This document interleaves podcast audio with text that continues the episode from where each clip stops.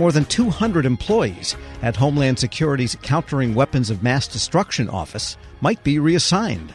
That's because time is running short for Congress to reauthorize the office. Its authority terminates December 21st. For an update on the situation, Federal News Network's Justin Doubleday spoke with the Assistant Secretary for the CWMD office, Mary Ellen Callahan. Obviously, it's a complicated congressional environment right now. We have bipartisan and bicameral support. It's just hard to figure out how to fold in this reauthorization into that compressed legislative schedule. The reauthorization language is unusual CWMD's office will terminate unless the language is reauthorized. And so we're explaining the value proposition that is the CWMD office, how integrated we are with our DHS components, uh, how we support our components, providing them equipment, training, technical assistance, and expertise, and how we also are working with our state and local stakeholders that comprise Almost 40% of the U.S. population are supported by us. And then the interagency piece, including supporting um, being the primary point of contact for significant initiatives by the Biden administration, including NSPM 36, which was in the event of a terrorist incident, and NSPM 19, which is relating to countering weapons of mass destruction. It's a really important issue. I think there's strong support that it remains an important issue our conundrum is how to get it onto a legislative schedule given today's timing and where we are in the Hill right now. Is the hope the most realistic path? It being attached to something like the NDAA, or is it, is it too early to say at this point? I am not a legislative expert, so I am leaving that to my colleagues. I'm just talking about the value proposition with meetings with our congressional stakeholders, as well as our state and local um, stakeholders as well. And you said the office terminates, I think, without reauthorization. I mean, mm-hmm. what, what does that mean? What does that actually look like? Uh, essentially, everyone will have to pack up and go home on December 21st? As I mentioned, the language that was crafted to create CWMD almost five years ago had this unusual language which said the office will terminate. The expectation, I think, was that this would be reauthorized in the ordinary course of business. And I think if we had an ordinary course of business, that would have happened. But what we are doing is we're doing contingency planning in the unfortunate event that we are not reauthorized. What we've done is 90 days out, we informed our state and local stakeholders, that includes our Securing the Cities uh, partners as well as our BioWatch jurisdictions, and said, hey, this is a possibility. If it is a possibility, that funding is going to be cut off as of the date of December 21, five years since its passage. We also wrote to our contracts, to our teams with whom we have contract relationships, including the national labs, saying the same thing. We also, Justin, are working on looking at contingency reassignments for my 234 staff. That's actually my priority is making sure that they have a job if we aren't reauthorized and that they can continue to be a federal employee on December 22nd. That involves working closely throughout the department with the secretary, deputy secretary, and uh, directorate of management supporting us in placing us in open positions to which somebody would be qualified. The qualifications have to be minimal qualifications. This is to make sure they have a job as of December if indeed we are not reauthorized. Been working really closely with Chief Human Capital Officer and the Undersecretary for Management to effectuate this. This management directed reassignment would be the largest management directed reassignment the department had ever done. So there's lots of moving pieces, there's lots of processes, but it's important that we get this right for our employees and we just talked to them about this last week. They are going to get some uh, individualized options based on series and grade for which that they can rank their requests. These would be open positions in the department that have been held open in order to prioritize CWMD employees. As of November 17th, they should make their selections and may learn their tentative contingent reassignment. And then as of December 17th, which is the beginning of the pay period before our termination date, those individuals would then depart the office of CWMD and go to another place within the department. Wow. So, yeah, that sounds like a lot of, of work here. I mean, it, it, are most of those 234 employees within the national capital region? And, you know, are, are you confident you can find a reassignment for every single one of them? Um, you know, how is, how do you see this playing out in practice? It has been complicated, but we're really devoted to it. And as I said, we've gotten leadership from the secretary, assistant secretary, everybody has uh, instructed people to lean in. Um, the majority of our workforce is in the national capital region.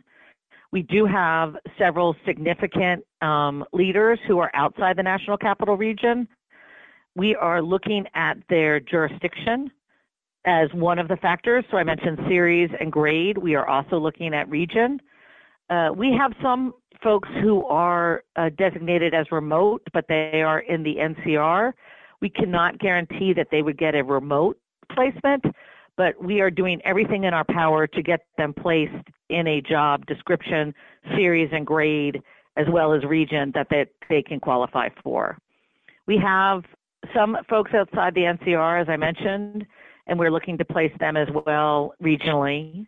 And of course, we have some very unique skill sets. I have multiple nuclear physicists on my staff. I have chemical engineers. I have, um, you know, veterinarians who are looking at biosurveillance for human, plant, and animal health. So these are unusual positions that we're really leaning forward to make sure we can find a place where they can be productive federal employees if indeed CWMD goes away. It's been a lot of labor, but it's our top priorities.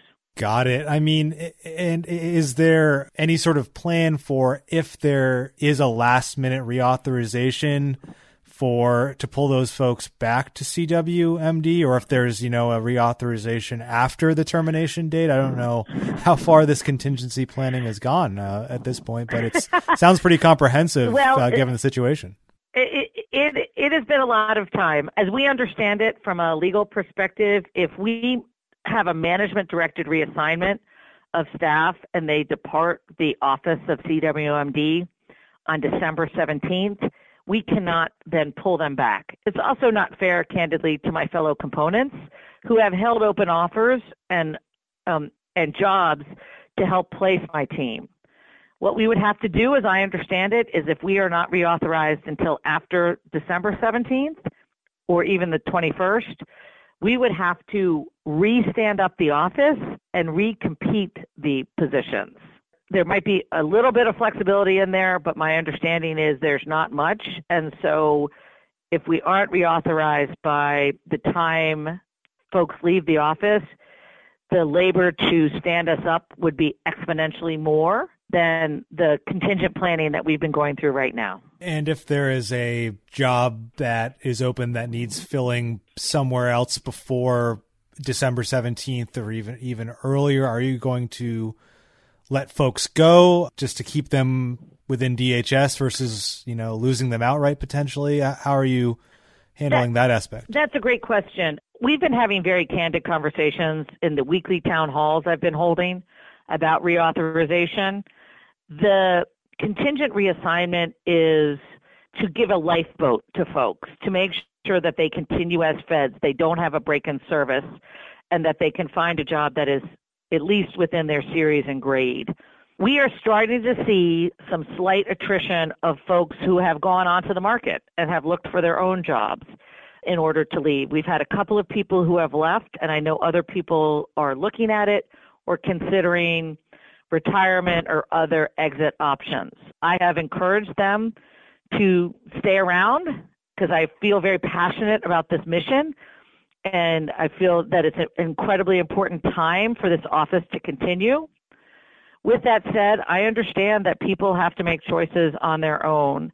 I think the closer we get to December, particularly uh, the latter part of the month, the more we're going to see people exiting the office at their own will. These contingent reassignments are about, as I said, lifeboats. We are also seeing, Justin, attrition among our contractors as well. We've lost um, several contractors already who have moved onto other contracts that have more certainty and more clarity. Again, these contractors are also experts in their own field and they are very valuable and the market is very hot for them as well. And I think as we get closer to December, we will see more contract attrition as well. Mary Ellen Callahan, Assistant Secretary for DHS's Countering Weapons of Mass Destruction Office, speaking with Federal News Network's Justin Doubleday. Check out Justin's story at federalnewsnetwork.com. Leadership today, especially within the federal workforce, is being tested more than ever before. As the Cybersecurity and Infrastructure Security Agency's Chief People Officer, Elizabeth Kolmstetter sees a focus on people as absolutely crucial to her leadership style. Kolmstetter joined Shane Canfield, WEPA CEO, to reflect on her years of experience leading in the federal human capital space. Hello, and welcome to the Lessons in Leadership podcast. I'm your host, Shane Canfield, CEO of WEPA. Today I'm joined by Dr. Elizabeth Kolmstetter, Chief People Officer at the Cybersecurity and Infrastructure Security Agency. Elizabeth, welcome. Thank you. Great to be here. In your current position at CISA, one of your responsibilities is ensuring a people first culture.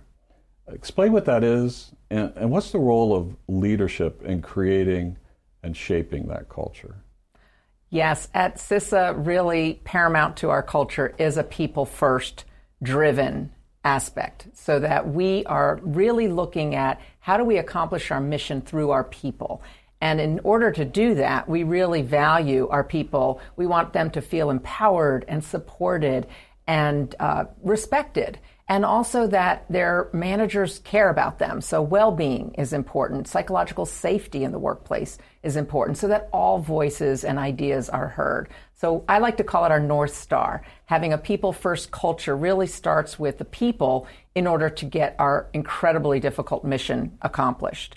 In terms of leadership, which is a great question, I think we all know that culture is really driven by leadership and the, the behaviors that we allow and we, uh, you know, uh, reinforce in our leaders.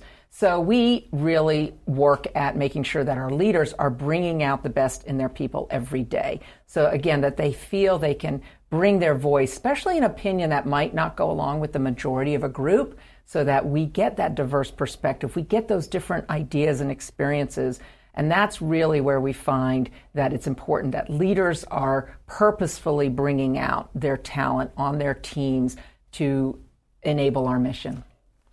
Excellent. We're, we're going through a, a, culture project at our work. Oh, great. Yeah, it's, um, it's been six months in the making, and it's going really well, but it is work. Yes. And it requires from the top down. So I'm, I'm also involved in that. I hear you. Great. Throughout your career, you piloted many different talent management programs, including at NASA, the CIA, the FBI, just to name a few, and you have an amazing career. What have you learned, or how have you might have changed along the way in creating and leading those programs?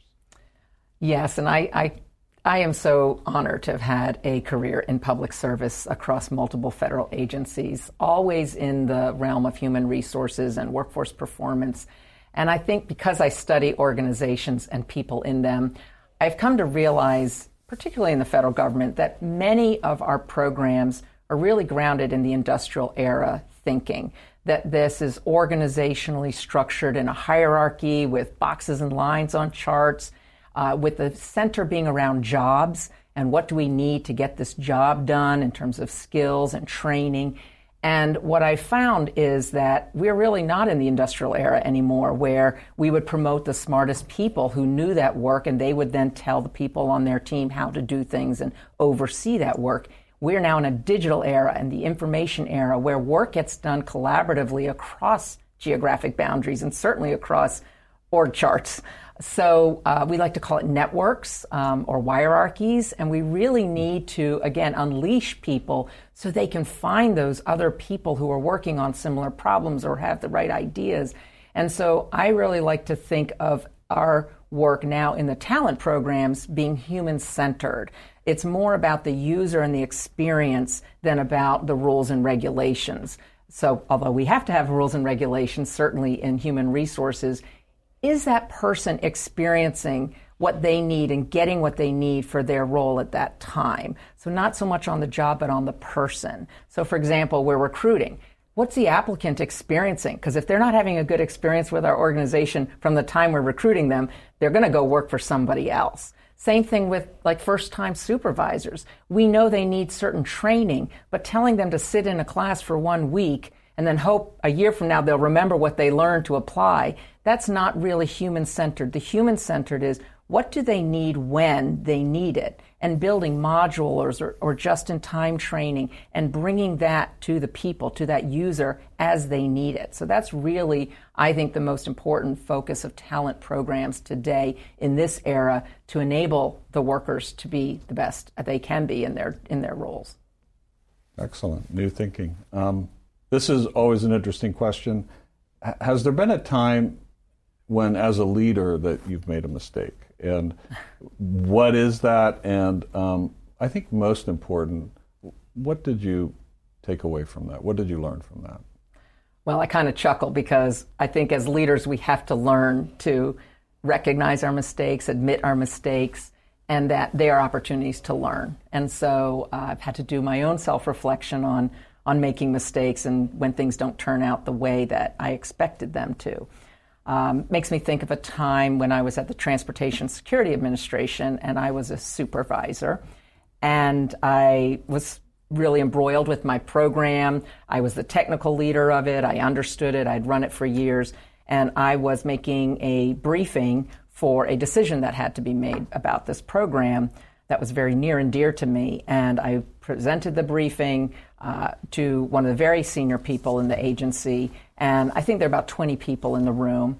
And I had gone through the briefing, answered all the questions, and that leader then said, Okay, I'm going to go around the room and get everybody's opinion, and then everybody gets to vote, which kind of set me aback because there were people in that room that didn't have any technical knowledge about my program. She even turned to the executive assistant there, taking notes on the meeting, and said, Go ahead and I want to hear from you. And I realized in hindsight, I had stopped listening. I had been in transmitting all of my knowledge and what I saw to be the right way, and I was not listening to different perspectives in the room because I didn't think that I didn't value that they were bringing any kind of input to this particular decision.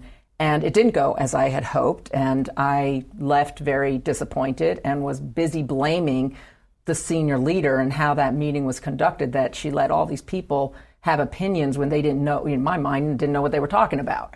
And so, um, in reflection on that, I realize, and now as I've moved into more senior leadership positions, I realize that was a mistake, that it actually is really important to listen especially to people who have different perspectives or at a different point in the career, not just the people who know the program or the technical really well. And so that was a mistake I made, and I realized in my own sense I wasn't listening to very different opinions, and I probably should have because I would have learned more about what was needed for this program going forward than just leaving getting getting upset that it didn't go a certain way. So I've really practiced active listening. I've practiced making sure there's very different people on um, teams and certainly on committees or councils that we need early careers, people new to the agency, people who haven't walked in the shoes of the technical workforce because they're asking questions we need to hear for these programs to be successful. Excellent. Your career in talent management means your work is very closely tied to people and even your title, Chief People Officer. What does that mean to you to be a leader in the federal system with that focus? Isn't that a great title? I just love the title Chief People Officer, and I think it's my dream job, really, to be focused on people and culture and the workforce strategy for the whole agency. And I'm just so excited to be at CISA at this point in time. We're only four years young as an agency, so we're really still creating who we're going to become as an agency and what is our culture and what kind of people and talent do we need to be sure we have to be successful.